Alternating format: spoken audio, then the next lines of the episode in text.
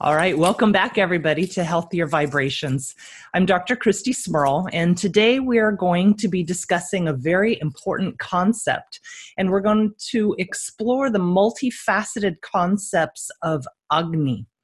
So many of you already know my background as a doctorate of Ayurvedic medicine, as well as a master of science, nurse practitioner, and a yoga teacher trainer.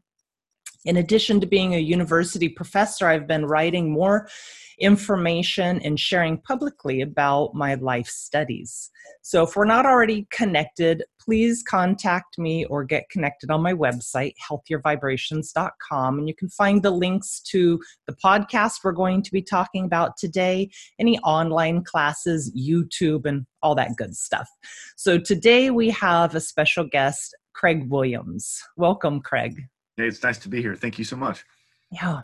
So today we're going to talk about a wonderful subject and a concept called Agni. So we're going to work on taking apart the different concepts and aspects of Agni and how it relates to our overall health, how it relates to developmental processes of the consciousness, as well as how it works in our overall body and our overall health. So we're going to be looking at Agni related to our digestion and nutrition, Agni related to the health of our overall body and physical constituents, Agni related to our immune system and resiliency to disease, as well as Agni related to our mental fortitude and our relationship to advanced consciousness development. So let me take a minute to introduce Craig. For those of you who haven't watched the previous podcasts that he's been on, you can go back and access those. But for those of you who are new to Craig, Craig's name is also Indra Ram Das Aghori. He has a bachelor's degree in religious science, which is mainly focused on Eastern religion. He also has a master's degree in Oriental medicine and is a licensed acupuncturist. So it'd be nice today to get some Chinese medicine correlation in there also. Absolutely. He's certified East-West herbalist and a member of the American Herbalist Guild, as well as a certified health coach, running coach, fitness and holistic nutritionist. He's also got a lot in common with my credentials, and so I always like to bounce different subjects back and forth because he's trained in Ayurveda, yoga, Vedanta, and Tantra, and studied under David Frawley and the American Institute of Vedic Studies, as well as was awarded the titles of Veda Kovid and Yogacharya. He's also certified in the Academy of Traditional Ayurveda. And in addition to that, he's an ordained bishop in the Ecclesia Gnostica Nigra and author of several books that I've greatly enjoyed reading. One was Entering the Desert. The other is Cult of Gogata, The Cave of the Numinous, and as well as the Tantric Physics Volume 1, which I still have not received because it's out of print, and I'm looking forward to reading it because coming up is the Volume 2, and they'll both be together, right? Yeah, we'll put them both together so the copy of Volume 1 that was sold out, everybody will just automatically get when they get the new one, so. All right. Nice. Good, good. So lately I've been writing my book on integrating Western medicine with Ayurvedic medicine, as well as yogic techniques and sciences. And I kept circling back to the concept of Agni.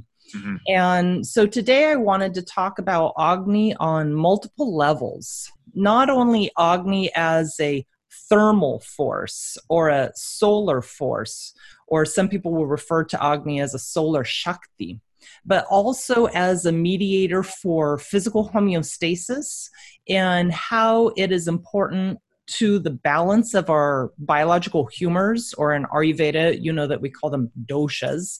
So most people at home are familiar or might be familiar with Vata-Pitta-Kapha, and talk about how Agni is critical for maintaining the balance of those doshas in relationship to our dhatus, which are our body tissues, and our shrotas. And so we'll, tie all of that in first. But First, I wanted to get your input on, traditionally in Ayurveda, practitioners learn about Agni as the modulating force, or as a modulator of the overall body functions, metabolism, transformation of all types. And a lot of lightly trained Ayurvedic practitioners only perceive Agni as being in the gut. Yeah. So we know that Agni we've got in the gut is called Jatharagni. And we know that there's other types of Agni, even Vagbhata, don't want to say that wrong, understood that there were three more related to the malas in the body. And then we know that we have Agnis that are related to the five elements, the pancha mahabhutas, and how those come together into our doshas, as well as Agni in our saptadhatus, our corresponding seven body tissues. And those at home, if they've studied Ayurveda, they know that we have our rasa, rakta, mamsa, meda, asti, majja, sukra. And then we understand that when that Agni goes out of balance, all of the functions in the body begin to go out of balance. So I wanted to get your input, especially because you've got the integrated Chinese medicine background, on the importance of Agni, especially in nutrition and exercise, in maintaining the homeostasis of the entire body. Yeah, I think that you bring up a really good point about the idea of Agni only being in the gut or in the stomach. And they tend to teach that fundamentally in Ayurveda, and for good reason. It's an easy concept for people to wrap their mind around. But I think a more fundamental way to view this is we can literally even trace it back to the Vedas and to the Rig Veda and see how Agni was seen as a messenger. It was some type of sacrificial force that was communicating between humans and the larger cosmos, essentially. So it's just it's a facilitating communication system in the body. And it relates to how, of course, how our gut receives input that we give in, how it kind of transmutes that and then spreads that throughout the body. That we would call that digestion. But then it also is how the body distributes that on a metabolic level, on a cellular level, and then how it excretes that. And so all that's kind of going on at the same time. And then we bring in the factor of there is some type of defense mechanism. There is something about Agni which protects us. So then we have a factor of the immune system. And once that would be the communication system of how our body turns our immune activity on or off. And we can see, if there's problems with that, we would have autoimmunity, or we would have chronic sickness because there's a low functioning immunity. So the Agni is a very pervasive concept that, in my opinion, really needs to be taken out of just this concept of just digestion, at least digestion in the gut. It's an aspect of awareness. I always talk about Agni as awareness. It's a cognitive digestion. It's the ability of our nervous system to be calm in a parasympathetic response. And then once that's in that, our body can communicate more efficiently, modulate ideas more efficiently. So it's both a psychological level, a physiological level, a functional level of how our nervous system kind of transmutes back and forth between the sympathetic nervous system and the parasympathetic nervous system. And all that's going on in a beautiful dance. And to me, fundamentally, when you really dive into Agni, that's when you see the beauty of the human body, the beauty of our connection to nature and our connection to the cosmos. Yeah, thank you for that. Because when I've talked to different people who have studied Ayurveda, and when you look back into the books, you see that Charaka, for instance, had, I believe it was 13 different types of Agni. Yes. And Vagbhata had 18 different types of Agni.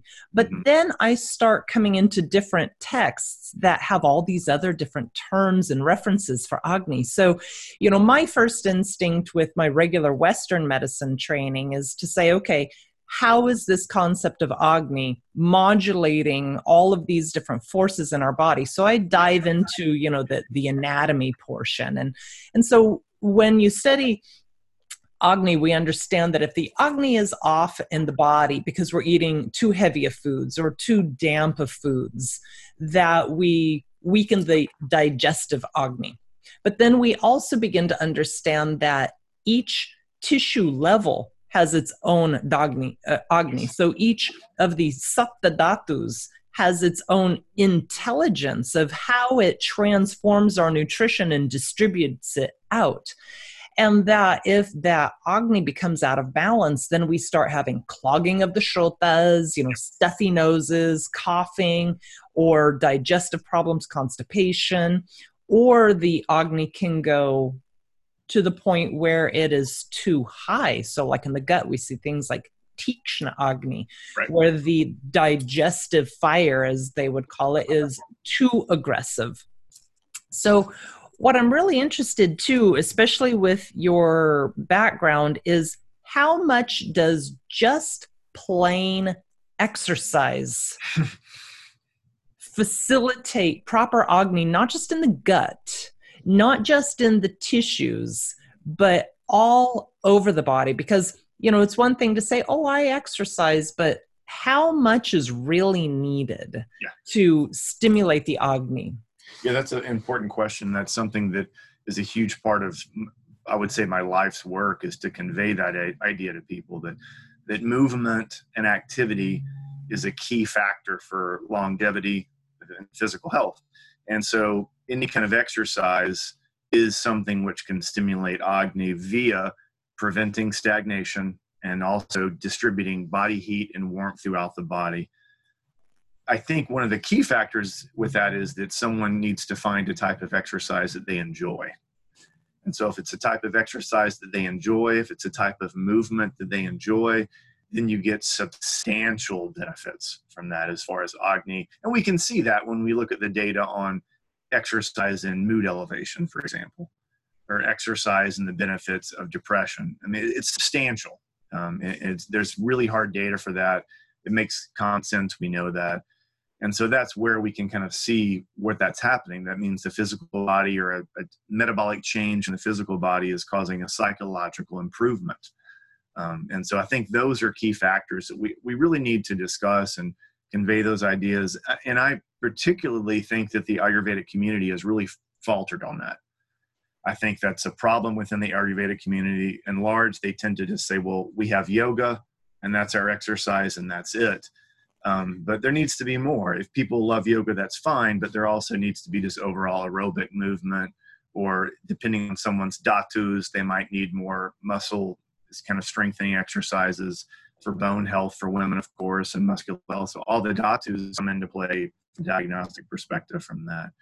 And also, it's a good petri dish. We can know that if athletes train too hard, they get digestion problems.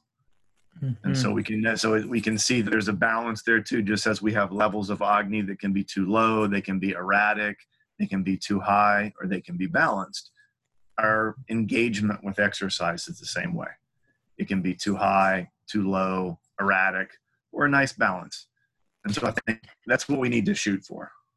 Yeah, I like that you brought that up, because I see people who are extremely physically fit, but they have mental and digestive problems. And sometimes I often speculate that for their body constitution, for the way that they are put together from an Ayurvedic standpoint, are they doing too much? Yes. Are they creating too much load on their body? And we understand that, the type of exercise you do may not be appropriate for your body type. And that stagnancy of the tissues that you mentioned, I found myself in that exact problem. I finished my doctorate of Ayurveda, I finished my yoga teacher training, and I found myself doing more yoga, yogasana, and not doing enough cardiovascular. So I put on 40 pounds, and at my age, that is not beneficial.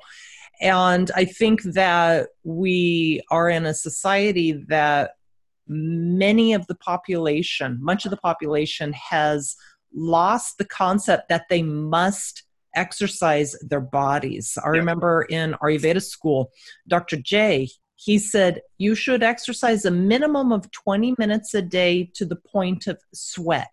Right. And you know, just something that basic, people, not everybody, but many people are failing to do that. That's very true. Yeah, and I think we can see that through all the problems we have with inactivity and this obsession with, like, don't sit down and standing desks and all these kind of things. There's a certain awareness that the medical community is trying to bring out, but it's more, that's not going to solve the problem. You know, excessive standing can cause just as many problems as excessive sitting. So we just need engagement and movement. And then for me, a big part of that is an engagement and a movement is also psychologically uplifting. And that it brings some joy and inspiration. And so that's the key for me, is that we're always trying to find what is the kind of a movement that makes someone happy. And then you know, I think that that's so critical for Agni. Myself, I don't like running. I just don't like running. I don't like jump roping. I don't like going to a gym and running on a treadmill. I feel like I'm being punished during those exercises. Yeah, totally. And so for me, I have to find things, you know, like using a punching bag or a kicking bag, something that'll get my heart rate up, but that I actually enjoy doing. Yeah, that's the key. And a lot of our relationships to exercise are things that we grew up with. And so some people are just going to be attracted to certain things by what they grew up with, or attracted to certain things based on their dosha. And so we try to find that. We try to find whatever that is. And then if there are certain areas where that they need some encouragement or lacking, then we can give them the correct education and help them to see creative ways to use that. So I think that, but that is a fundamental idea, is that exercise and movement is a foundational aspect of physiological and psychological health, in particular related to how Agni is expressed. Yeah, I completely agree. So, you know, for those that are listening to this at home, I hope that you don't think that this is just a focus on go exercise, but especially with things going on right now, if you are in your home and not going out to a gym or public places, you need to be exercising at home and adapting ways to continue to move the body so that you have a good immune system. And the immune system is what I want to talk about next. So in Ayurveda, we understand that there's a concept called Shrota Samya. And Shrota Samya is the state in which health is balanced through the Shrotas. And the Shrotas are these channels which carry nutrients or substances, because not all of them are physical. We know, and we'll talk about later on, the mind channels, which are invisible channels. And those don't carry food per se, they carry substances. So when we're talking about the concept of shrotas, we understand that if we aren't eating correctly, we're not going to have the right nutrients to go to those tissues, those dhatus, the rasa, rakta, mamsa, meda, etc. But we also understand that if we have that stagnancy in Agni at any level of the body, we can develop disease, not only because of the clogging, the congestion, or the overdrawing, but because it affects our ojas. So can you talk a little bit about the real importance of that sukra dhatu and ojas for our overall vitality? Absolutely. I think when we talk about shrotas, you can see a clear relationship, for example, within Chinese medicine and their concept of the meridians. And that's typically that this is a very traditional idea in these systems of medicine. They're basically lines of communication. And that's what we're seeing. That, and that once again ties us back to that Vedic concept of Agni as some type of messenger. It's some type of systemic body communication system that of course will facilitate the diffusion of substances, but will also facilitate the diffusion of messages as well too. So like you said, it's substantial and it can also be insubstantial. And so we see that, and that's where we see things like, you know, marna therapy and massage therapy and acupuncture. You know, we can use these ideas to kind of convey how that might be working. It might seem kind of like a mystical concept when you see these ancient posters that have mapped out the shrotas, but it's just a very powerful symbolism of how our body communicates. It's quite simple, actually. And then we have ojas, which is this deep, innate reservoir of immune potential. And I like to refer to ojas too as the potential for the expression of the Atman. And that's the potential. It's a potential there. And so that means that if someone has a large amount of physical strength, a large amount of psychological strength, a large amount of physical balance, then they have the greatest opportunity to express their karma in this lifetime. And so, and of course, ojas is, once again, as we talked about, Agni is sometimes it's to be only a digestive substance. Ojas sometimes is, oh, that's just this mystical immune system factor that we can, that we're going to find in the laboratory. And if we find that, then we can just sell ojas in a pill. It's not, it's a little bit more complex than that. There are, of course, physiological expressions of it, but it's very much connected to what Chinese medicine would call essence or jing, that you've inherited this from your mother and your father, and then that comes in, and then coupled with that, Ayurveda would say, with your own karma, and then you have like a bank account of ojas that you're born with, and then some people have more, some people have less, and so we want to keep that, or we want to cultivate that. And yes, that does come through healthy diet, healthy movement, but it also comes through a healthy engagement with reality. And it comes through psychological balance and also psychological inspiration and satisfaction.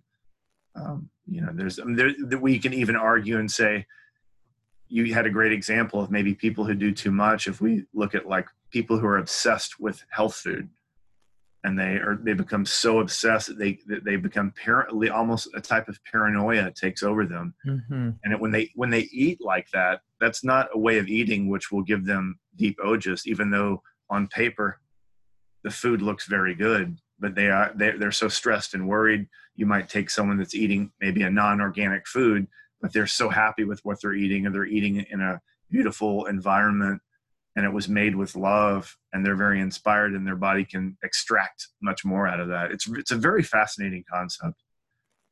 Yeah. And I think that the concept of Agni, that the way we sit down and eat our food, the way we think about our food, the way we think about our bodies, the way we think about the world outside of us, if we're engaging all those sense organs, if we're engaging all of our mental faculties, that the Agni can shine through more radiantly, even in what some people would consider less optimal living conditions or less optimal social conditions. Absolutely. It's key. And then we can see that our relationship to food affects the functioning of ojas and Agni. The environment we eat has a connection to ojas and Agni. And then also our perception of how this food connects us to the greater community at large, and all that's connected. And matter of fact, we're karmically connected to how we consume food. And so it's a larger aspect that goes on with that. We have personal ojas. We also have a community ojas, and we have the earth has an ojas. And so it's very fascinating to discuss those ideas. Yeah, I was even, going the complete opposite direction in my mind too, and thinking about, most optimal Agni also affects the most minute cellular energy. Yes. And all the way down to the ATP of the cell. And would we think of ojas and Agni just inside a single cell operating? Yeah, absolutely. I think the mitochondria is a factory of ojas. And we have to look at, and we can see that now, through functional medicine, when we see people who have mitochondrial deficiencies or gene dysfunctions, and they can cause systemic problems. And so that's a big part of, we to look at that is the cellular health, because the cells are basically essentially a mini cosmos, a mini universe, and our body is made up of these little mini universes. And if there's any kind of dysfunction there, then it'll cause dysfunction in the larger scene. Just like it's a very integrated view of the world. Our cells are like communities, and then they make larger communities and larger countries and larger ideas with that. So everything from health goes back down to the cellular level, without a doubt. Yeah, and talking about just the cellular health, it's interesting that the cell doesn't eat greens. The cell doesn't eat a, olive. The cell is, requiring that the Agni break down and facilitate the most basic elemental nutrient for that cell. And how much does exercise facilitate that? I often will see you make a post of, it's a watch. You've got these monitors on it. Me, I don't like wearing electronic items, but when you're doing your cardiovascular work, the importance of increasing that aerobic activity all the way down to the function of the immune system in the ATP transference. It's huge. And that's a really important thing for us to understand, that when we exercise, we're getting a metabolic stimulus. And in particular, we can see that's very important in the issues with type 2 diabetes and insulin reactivity. That more people, as we exercise more, our body becomes more sensitive to insulin, more efficient at dealing with it. And that's just simply movement, even without changing the diet. So if we would have more movement and change the diet, then we would see systemic effects on the cellular level of how the body can digest not only food, but digest how insulin can signal cells to open or close to let substances in or out. And that's the elephant in the room with a lot of these diseases, is a lot of people just don't want to talk about that movement is key. And it doesn't mean that exercise is going to solve all the problems, but it's a large piece of the pie, without a doubt. Yeah. And I know that people who typically don't exercise enough, they accumulate too much meda dhatu, too much of the fat. And that causes kind of a damp, moist body. But I'm interested in Chinese medicine of the opposite, people who exercise too aggressively and too much, and the effect of that heat moving into their body. Because I know in Ayurveda, if the heat rises too much in the body, that we end up with vata being aggravated in the body, heat and vata. So it's like this dry, windy body environment, which can also dramatically lower the ojas and immune system? Yeah, it's a good question. And I do get this question a lot because I participate in a lot of extreme exercises. And so oftentimes people will ask me about this. Excuse me, my dog here a second is getting in on the show. Is that we have to take that into consideration. So number one, we have to consider constitutional virya or strength. If some people are just going to be more able to train at a higher level and be more efficient. And of course we can see that some athletes are just gifted. They have a constitutional gift, and that, yes, they work hard, but that's where we see the difference. Everyone can put in the same amount of effort, but not everyone is going to recover as quickly. Not everyone is going to feel as good the next day. That's what makes an elite athlete elite. They're able to more consistently do higher level workouts and feel okay. And then of course there's a tipping point there. That's when the elite coaching comes in, where you have to really tweak and find the details, and that's a science in and all of itself. So I think that we have to be realistic, and we have to understand that our engagement with activity, since it is a type of Agni, it's a type of, and it's like a type of commodity. It's like we're trading something. It's an energy exchange, and so we have to understand that we are depleting some energy while we do that. And that's why I always say, I really hope that what your exercise you're doing is something you really enjoy, and that's going to make a big difference. And you had a great example. If someone says, I literally hate running. And if you tested their nervous system after running 5 miles versus someone who loves running and 5 miles, I can guarantee you'll see absolute different physiological reaction on many different levels. And some benefits for both, sure. But still, I think that if we could get someone involved in something that they love, that's when you see a little bit more ability to deal with that. And then, of course, the climate, where do you live?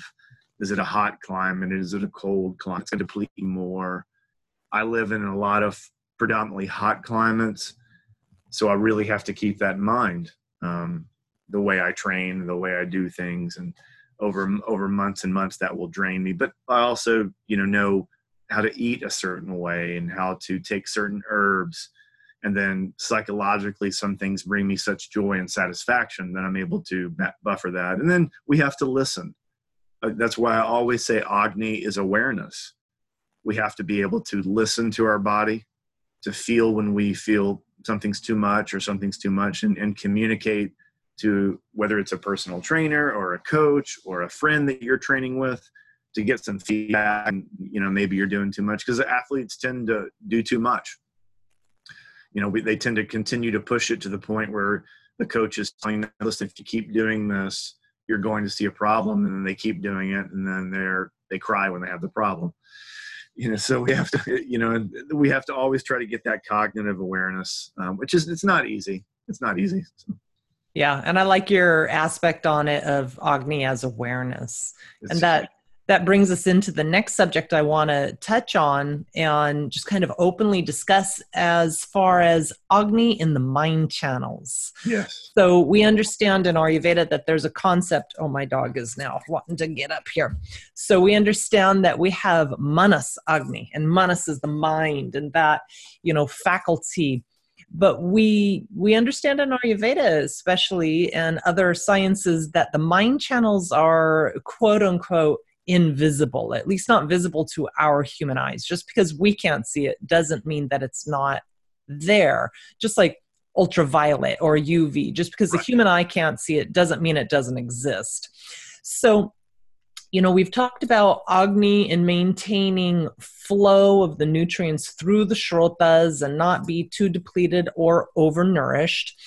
But what about the mind channels? And, you know, first I was thinking about the mind channels and how Ayurveda understands that mental disorders can arise in two different ways. It can arise from a psychosomatic origin or a psychological origin. So psychosomatic origin, we've talked about, you know, importance of nutrition and digestion and exercise, because we know that if we eat wrong or inappropriately for our constitution, if we don't exercise appropriately, then the Vata-Pitta and Kapha doshas, those biological humors, will actually clog the mind channels. So for instance, Charaka has beautiful writings in Charaka Samhita about the 5 methods or 5 origins of insanity. And he goes on to describe in the book, one origin of insanity is Vata. So that actual dosha causes the mind to become overrun and causes literally insanity. The second is Pitta. The third is Kapha. The fourth is Kapha, Vata, and Pitta combined. So those 4 are all psychosomatic. They're from the origin of the gross physical body clogging the mind channels, causing insanity. And then, of course, the 5th one, which we'll touch on as we go on, is because of outside entities or grahas and different things like that. Right. So when we talk about our lifestyles and the mind channels, it's really interesting. And I'd like to get kind of your take and feedback on the importance of maintaining those mind channels in not only our individual ability to make highly aware decisions, but also our ability to maintain, you know, immunity and social constructs. Yeah, that's a very important topic. The idea of psychological or mental Agni is huge. And I think that, for example, in Ayurveda, when they talk about someone's prakriti, they almost always are referring to some kind of physiological characteristics. For example, you know, their jawline is a certain way, their eyes are a certain way, their hips are a certain way. That means they are blah, blah, blah, Vata, Pitta. But we forget there's a mana dosha, there's a mental dosha. And that's the importance of Jyotish, Vedic astrology. They would look at that and see what is making up the psychological or mental constitution. The person would need to understand that, or they would never function in a balanced way. So I think that we do have to understand that our psychological, when we say psychological health, it just means clarity, our ability to understand our life, our role in our life, to understand our dharma, understand our karma, our svadharma, our own unique path. Those are so vitally important to overall innate immunity and the innate ability for our body to literally digest our life. And that's what I always say. If someone does not understand their swadharma, their own personal dharma, they're not able to digest life. And they're just stuffing life into their mouth. Kind of like, for example, like if you don't understand your path in life, it's like eating and watching TV. It's like you're just eating it, but you're not really tasting everything. You're kind of tasting it, but it's just going through because you're just focused on it. You don't know what you're doing, and we know that can over time causes problems. This isn't not necessarily the first time you do it, but year after year after year after year can cause significant problems. So understanding someone's goals in life, what brings them passion, what inspires them, what they want to do to connect to humanity, to give something back, and what they want to do to grow as a human being are vital parts of our immune response and our ability to have Agni functioning on all levels. Yeah. And I'd also be interested to, have people contemplate how exercise and food not only affect the functioning of information going through the manas shrotas, the mind channels, but also how much what they are watching. So, we think of food as an intake. We know we have three receiving shrotas. We've got the food receiving shrota, we've got the water receiving shrota, etc. But what impact does what people are psychologically consuming affect their ability to really have this outer concept of life and what they're actually doing, what their dharma is, etc.? It's extremely important. The ahara, or the intake of what we do mentally, in many ways determines the result of our entire life. And I think I talk about this constantly, and I think a lot of people go, yeah, I get it. I get it. And they don't get it, because we're seeing people more and more and more manipulated now by media and what they're listening to and what they're watching. And people now, it's become such a part of their life that it's like an addiction that they don't even realize they're addicted to.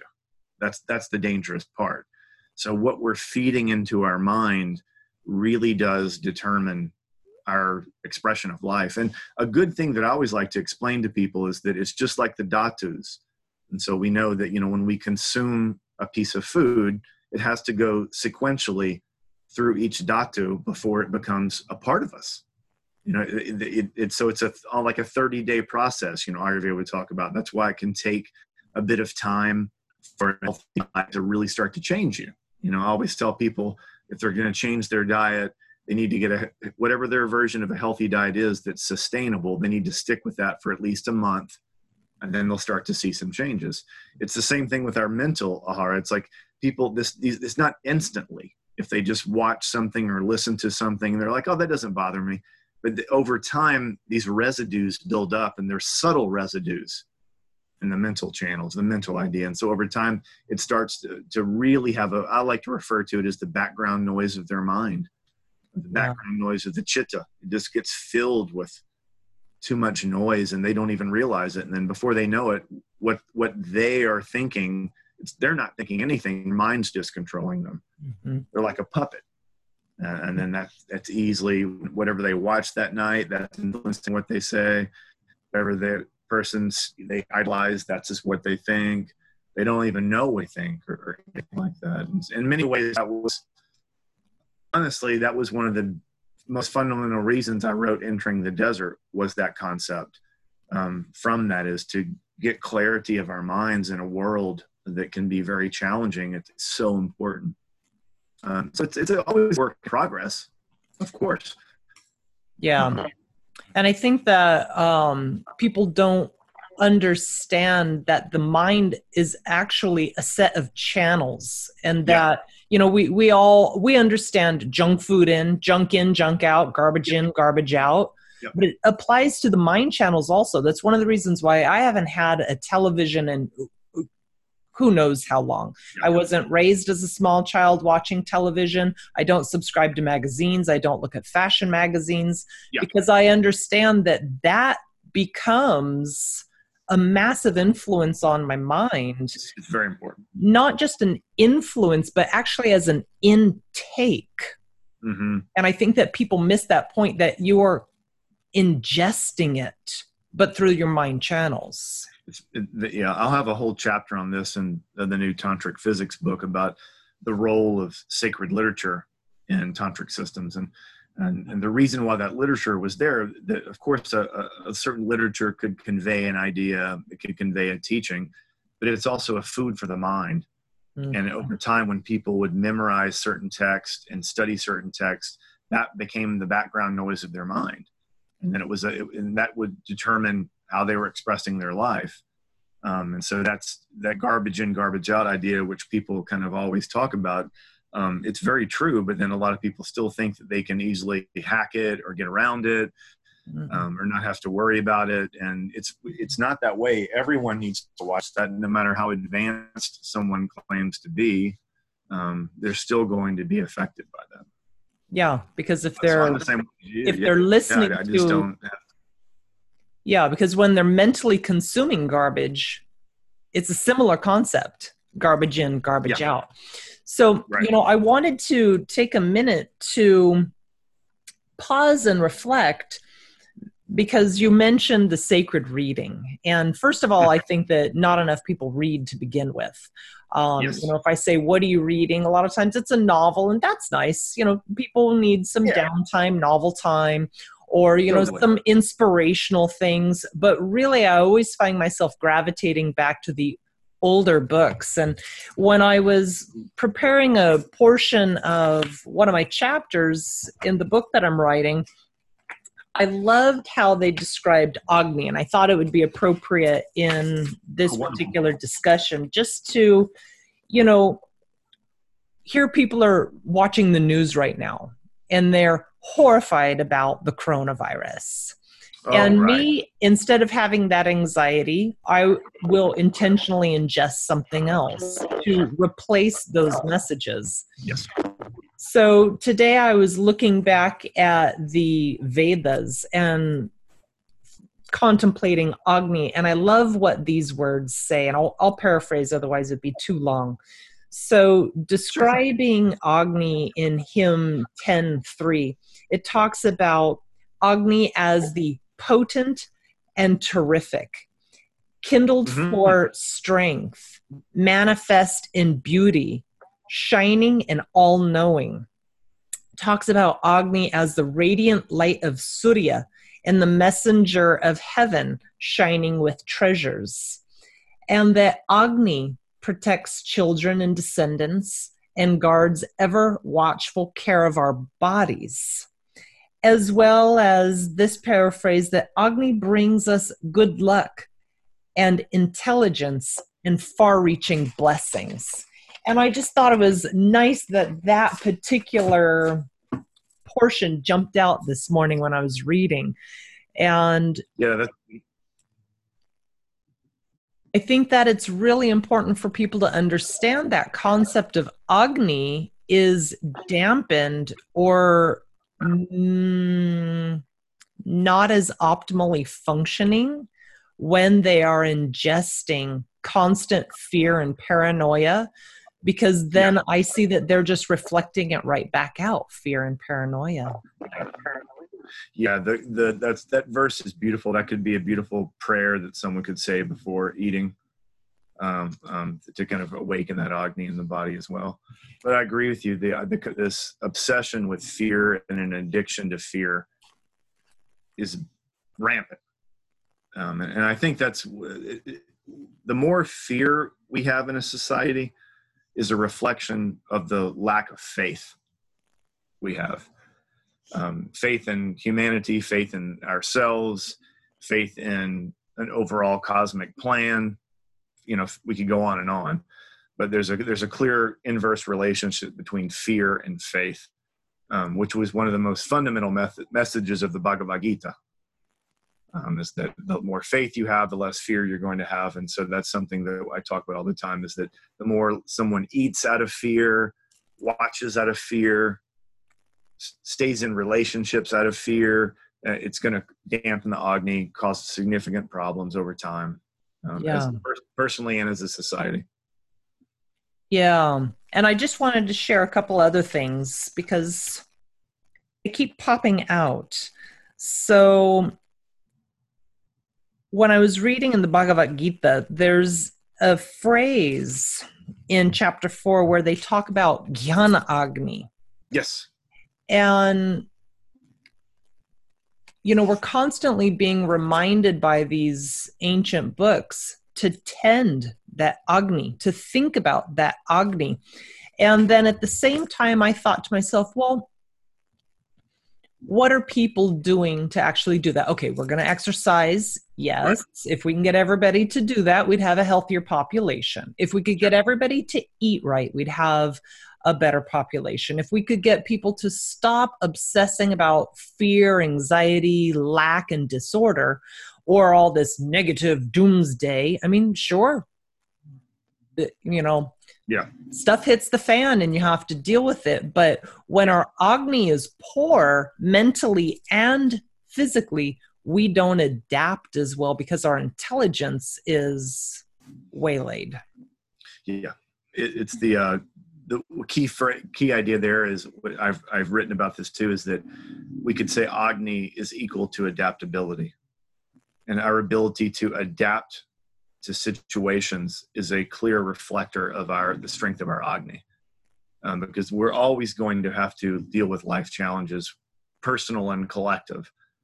And so that's a big thing. So our ability to adapt to this is a huge part of our ability to stay healthy, our ability to continue to live in a crisis or continue to thrive in times of beauty and wonder. But the adaptability is key. I see less and less people are able to adapt, and they want things to be the same all the time. And that's just not how life works. Life works in cycles. And so that's a huge point to bring up and discuss. Yeah, and I think that has a lot to do with mental Agni. Yes, all of it. Yeah, it's our psychological ability to adapt is a key part of Mana Agni. Yeah. Now, another subject that I wanted to touch on is the concept. We've talked a little bit about Agni as intelligence or Agni as consciousness. Mm-hmm. But I specifically wanted to touch about the concept of being able to digest our past, digest our thoughts, and create more of that pedja. So I remember having a conversation with you early last spring, I think it was, and I was dealing with a mental commotion, as we all do at some point in time, some more than others. And I remember talking about the analogy of how Shiva had the poison in his throat and the importance of digesting mental poisons or mental vitiators, and that until we digest what is vitiating our minds, that it's basically like having constipation. If you've got your anavahashrota, your digestive channel that is clogged by too much food, it's dry or goopy. Same thing in the mind. What is clogging the mind channels? And I wanted to specifically ask you about techniques that you recommend for people doing this. Yeah, that's an important idea. I always say that, you know, if people can't digest their dharma, then they will have sickness. And that means past dharma too. And that means obsession with the future as well. And so I think our ability to digest our life is a key. And you can see this with people who can't let things go of the past or have become really defined in dysfunctional ways based on something that happened in the past, which is completely over. And so we have to work to get past that in any way that is a functional way for the person, whether it is through cognitive therapy, whether it's through exercise, whether it's through journaling, whether it's through a spiritual practice, or whether it's through all of that. That's usually all of that, and that comes through in different kind of ways. But people really need to engage with that, and I often refer to that as a life trajectory. And we really want to examine our life trajectories. It's like our lives are like a great novel, and great novels have this beautiful trajectory. And I've often said this before too. Like, I think this is a bit of a radical statement, a bit metaphysical, but I think one of the many reasons why people are unable to do this now is because they're not reading novels anymore. They're only reading little chapters. Even in school, there's different types of education systems now that say, we're not going to read the Faulkner book, we're just going to give you an excerpt. And then you'll get a feel for it, and then you'll know how Faulkner is. We're going to listen to this John Coltrane album, we're not going to listen to the whole album, we're just going to listen to one track. Matter of fact, we don't even buy albums anymore, just download that one track. It's a metaphor for everything, so people aren't seeing a trajectory of anything now. They're not seeing, oh, wow, okay, this was had a beginning, and it had a crescendo, and it had a down point, and then it picked back up, and then, oh, and that's how our lives are. And so we really have to see that. We have to start to learn to see that. And of course, like a good therapist would help someone do that. A good relationship to someone's guru would do that. So there's lots of options for people to get the tools for that. But for example, yoga, the entire system of self-realization is about this. It's about deconditioning the mind.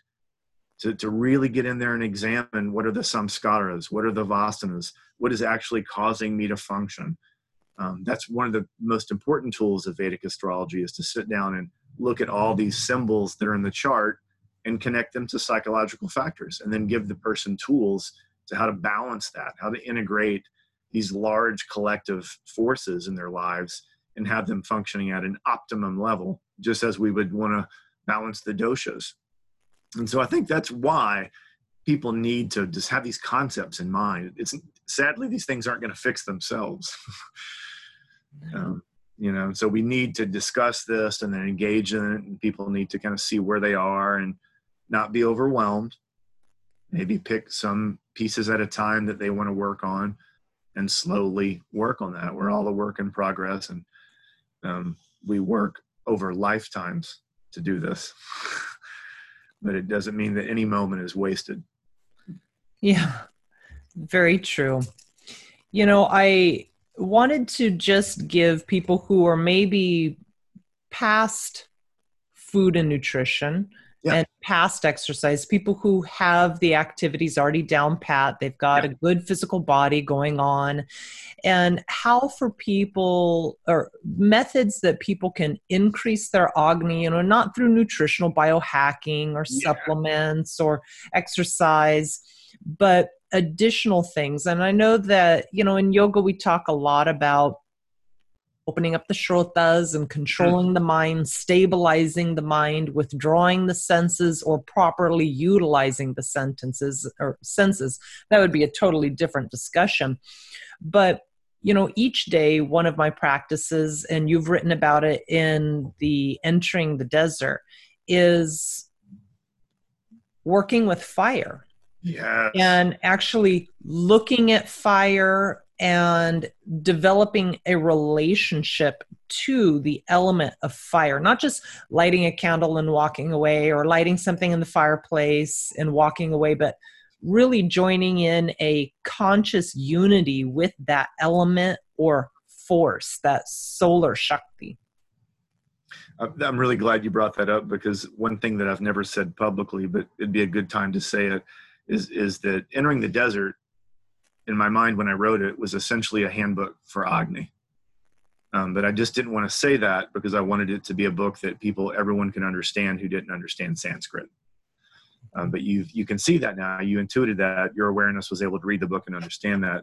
And I think that is a big thing. If people already have what I refer to as the gift of health, if they've worked very hard or been blessed with the gift of physical vitality, and they're already kind of focused enough to be eating any type of healthy diet, at that point, my number one thing that I always recommend is to be sure that they're cultivating an attitude of gratitude for health. That they cherish that, and they realize how precious that is, that they don't take that for granted, And that's not to live in a paranoia. It's more to live in a perception of celebration. Mm-hmm. To really celebrate their health, to understand how precious that is. It's more important than money.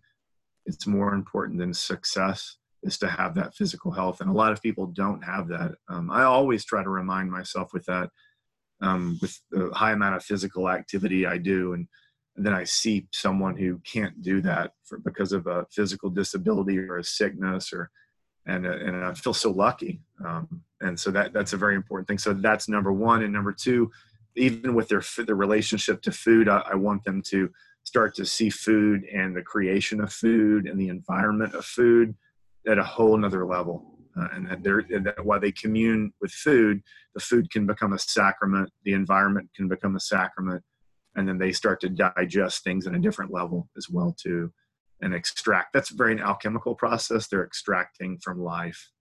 I don't want them to start extracting more from life after they've got that. We could use the analogy of like Kung Fu, right? Like you start out, and then if you work hard enough, and if you're blessed enough, you reach these higher levels. And then once you reach the higher level, you're like, oh, this is really just the beginning. Now I'm kind of back at the start, and I'm looking back at everything after I did, and oh, it's so different, and oh my gosh, I'm so lucky, you know, and that's how it should be, you know? And so I think that's how we should look at life and within those situations. Yeah, I agree. You know, and in yoga, a lot of times we think, oh, it's just asana, it's this, but it's really in creating and making that tejas, that agni, that yes, ability to digest life and understand our passage in life, and why we're here, why we're in form, and what's actually operating through us. Yes. And if we don't even have our digestive channels functioning correctly, and we don't have our pranic channels functioning correctly by doing things like pranayama, even Ayurveda, they say, you know, different breath techniques or pranayama techniques help facilitate digestion, not only of our food and our Jatharagni, but it also helps clarify the mind channels. So we see, you know, for people who are interested in looking farther, they can look into different yogic techniques. And we're not talking about just striking a pose. Right. But the pranayama techniques that actually help us facilitate clearing out those clogged mind channels, or getting a better operation of our mind, as well as, you know, when you see a lot of different, depending on your lineage or area where you're studying, you may see a lot of people using fire for fire ceremonies. Yes. So, you know, the fire ceremonies, first of all, they help purify the mind channels by identifying with fire, but they also help purify the air. They help do a lot of different things. And this morning I went back and I was looking at something that really hit me significantly. When I work with different prayers, etc. But it was a passage from the Desert Grimoire. Oh. And I always hear this in the back of my head now, because it goes back to that simplicity. The passage where it says, flame to palm and palm to flame, we listen as we call your name. No, flame to eye to flame, we listen as we call your name. And it goes, you know, on and on.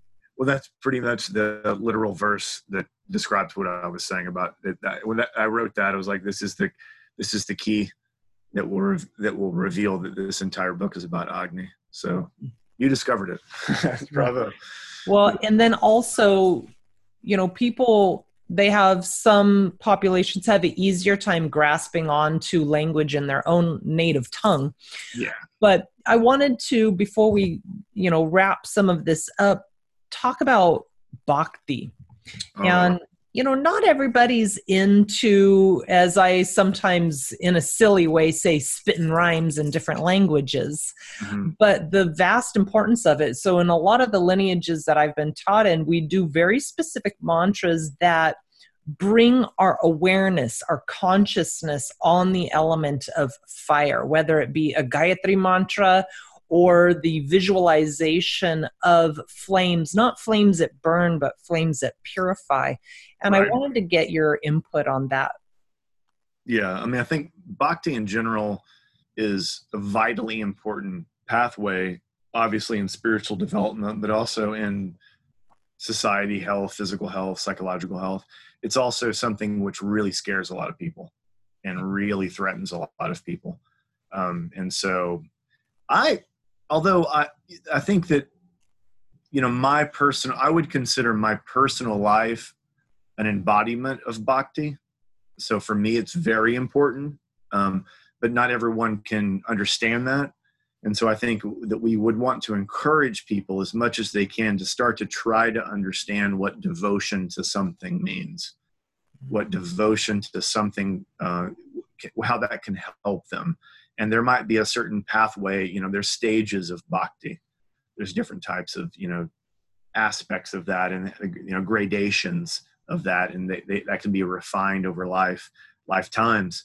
And so, but we definitely want to encourage, and that's kind of where I was saying, like when someone develops a gratitude and, you know, they have gratitude for life, that's a type of bhakti. If they have gratitude for food, that's the beginning stages, like an infancy stages of bhakti. And so and so I'm always trying to get people to at least enter those stages and then hopefully see that cultivate. And then based on their karma and their proclivities, they might explode and go to different ways and different pathways. And like you said, different traditions, of course, will connect someone to pathways of bhakti, to different deities, different pathways, different elements. And those are also beautiful and they're very important. But I think bhakti is lacking in our culture. And sometimes people have bhakti to parasitic and cancerous things. And that can be a problem. And then you'd want to examine, well, where is my bhakti? What is my devotion to? Am I devoted to a Netflix series, or am I devoted to a deity that inspires me, or an attitude of service? You know, there can be many different gradations of that, but I think that we need to examine that and not be afraid of it. A lot of people are deeply afraid of being devoted to anything. Yeah, I find that when I do yoga teacher training programs that in the beginning, you know, when students hear me doing a lot of chanting, yeah. They're kind of taken back by it, maybe intimidated by it. And I explain, find something that you're devoted to. Find yeah. something that you feel an infinite love and connection to. Even if it's going outside and sitting underneath your grandma's tree, get yes. some sun on your face, get some fresh air, get out of the house, get away from the TV, get away from your worries, and just still yourself for a little while, because just stillness and quieting of the mind is also very important for maintaining the proper flow and functioning of those mind channels. You know, if we just thought about our mind channels as physical hoses mm-hmm.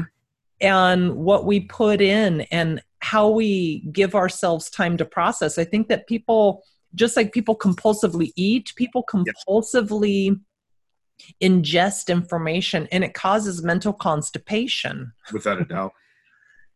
And, you know, for the people who are interested in more advanced types of conscious development, I think that these concepts are critical before they do that. Otherwise, they develop mental ama. Just like in the body, we have ama that is from, you know, improperly digested food, that if we have mental agni in place, we can digest any mental ama or toxin that comes through and still function well, or we end up with disease of the mind and as well as disease of the consciousness. And I think that's really where we've come in pockets of our society, if not even larger than that, is people are mentally constipated with mental toxins because they have not properly stoked their entire body Agni, and they cannot tap into an Agni source outside of them. Yeah, and the mental ama it's much more dangerous than physical ama. Physical ama is often quite easy to get rid of over time and implementing certain procedures. Mental ama is much trickier, And so it's much harder to deal with. It's much harder to change. It's much harder to discover. So otherwise it becomes very important to discuss that and to address that and to think about that. And I think that that's something that people still need to, they're paying lip service to, but they're not doing a lot of direct engagement with. And that's fundamentally the most important aspect of yoga, without a doubt. And I love that you call it lip service, because, you know, people are more interested in how's my hair look? How's my skin look? Are my teeth white enough? You know, is my waist small enough? You know, do I look healthy on the outside? Am I the right body weight, body size, etc.? Am I socially acceptable to the eye? But if we stripped away the entire physical body and just looked at their manas, their mind channels, what kind of crap would we see inside there? Yes. Yeah. And that's the thing. And I think people really need to keep that in mind. And I think a lot of people are afraid of bhakti and afraid of devotion because they've been disappointed before in life. They've been devoted to something and they've been hurt. And that's totally understandable. But we need to get past that. And we need to, you need to continue on and find that and find people to help you see that the past is the past and that doesn't define you. And the future has not happened yet. That's not going to define you. And that we need to really focus on the presence and having, you know, some kind of gratitude and joy for that. But also, like you said, there has to be some connection to something greater outside of themselves in different ways. And there's an infinite number of traditions waiting to help them for it and an infinite number of resources. But as Shankara would say, you can't just say the medicine. You have to actually take it. You have to take the medicine for it to work. Yeah, we really have to practice what we preach and walk the walk, talk the talk, and actually do the work. Otherwise, when we have major upsets in society or in our personal lives or our internal microcosm, then we freak out instead of saying like, okay, you know, we can do this. Right. And I think that sometimes our society focuses too much on the luxury and the ease of life. And I know particularly in the United States, I won't speak for other areas because I just won't. We are a very privileged society. And we are coddled by our own creature comforts. Yeah. Instead of just having the necessities. Yeah. You know, when I was small, we didn't have a lot. We struggled. We really worked with what we had. If you saw one strawberry growing out of the ground, you were like, oh my gosh. I mean, you were so excited to see that strawberry in your front yard because that meant you got to eat fruit that day. Yeah. And I think that we've become so removed by just the fundamental process of living that we have become mentally and consciously weak as an aggregate. Yeah, I agree. Yeah, it's a concerning issue that we do see a weakening of the psychological Agni in that level, a fortitude, adaptability. Usually I refer to it as stamina, fortitude, and adaptability. On a psychological level, we're seeing that really lack now. So people, I always try to say someone has to develop fortitude, stamina, and adaptability and those things. And I think too, that even just getting down to basic training, you know, like doing a martial arts, it teaches you sometimes you're going to lose. Sometimes your opponent is going to, you know, get the upper hand, and it teaches a resiliency. That's one of the reasons why martial arts has always been such a huge fundamental part of my life since a child. And even today is it offers so many clear lessons about that, that are straight to you. There's right there. You don't need to read Sanskrit. You don't have to read Chinese, and you can learn it. So that is why I always have such a soft spot in my heart for martial arts and what the gift it can teach people for that. Absolutely. It's much more than what people see. It is. And I think that nutrition is much more than what people give it credit for in many arenas, and exercise and mental hygiene. Yes. And as well as that out spreading energetic hygiene, that, you know, everything that we're thinking is a vibration, everything that we produce mentally, whether spoken or unspoken, is tapping into a greater energy and creating a larger energy back behind that. Absolutely. And, you know, that intelligence, that Agni, to be able to cultivate the Agni on so many different levels is so key for personal development and mass development as well. Absolutely. It's the sickness of avidya. And if we don't just, you know, find some kind of antidote for that, and we're always going to have the same problems over and over and over and over. Yeah. Yeah. And you know, that at the very end of our conversation, that brings up societal karma. Yeah. Yeah. And that's karma as a society, karma as a culture. All those things are substantially powerful forces that we have to, they're like waves, and we have to ride those waves, and we have to become comfortable with them. And then, as anyone who knows surfing, you have to be able to adapt at every second and read the language of nature, and also respect it, because it's a much greater force than you as a single person. Yeah, that's the thing. Yeah. Well, thank you so much, Craig. I always enjoy having these conversations. Awesome. Thank you so much. You know, for those of you who listen to the podcast, like I said, you can access my older podcasts. I don't do a lot of them, but when I do, I like to make them on subjects that I'm really passionate about. I don't make them because I want to give you something you want to listen to. For me, it's what do I want to talk about? So Craig, I thank you for coming on and talking about Agni and all of its importance. And again, website's healthiervibrations.com. And Craig, what is your website? AyurvedaAustin.com. Wonderful. So if you want to access this, I'll try to get it up and running on my podcast, on Anchor FM, and on YouTube, and all of those good things. So until then, everybody have a wonderful day. And thank you very much, Craig. Namaste. Namaste.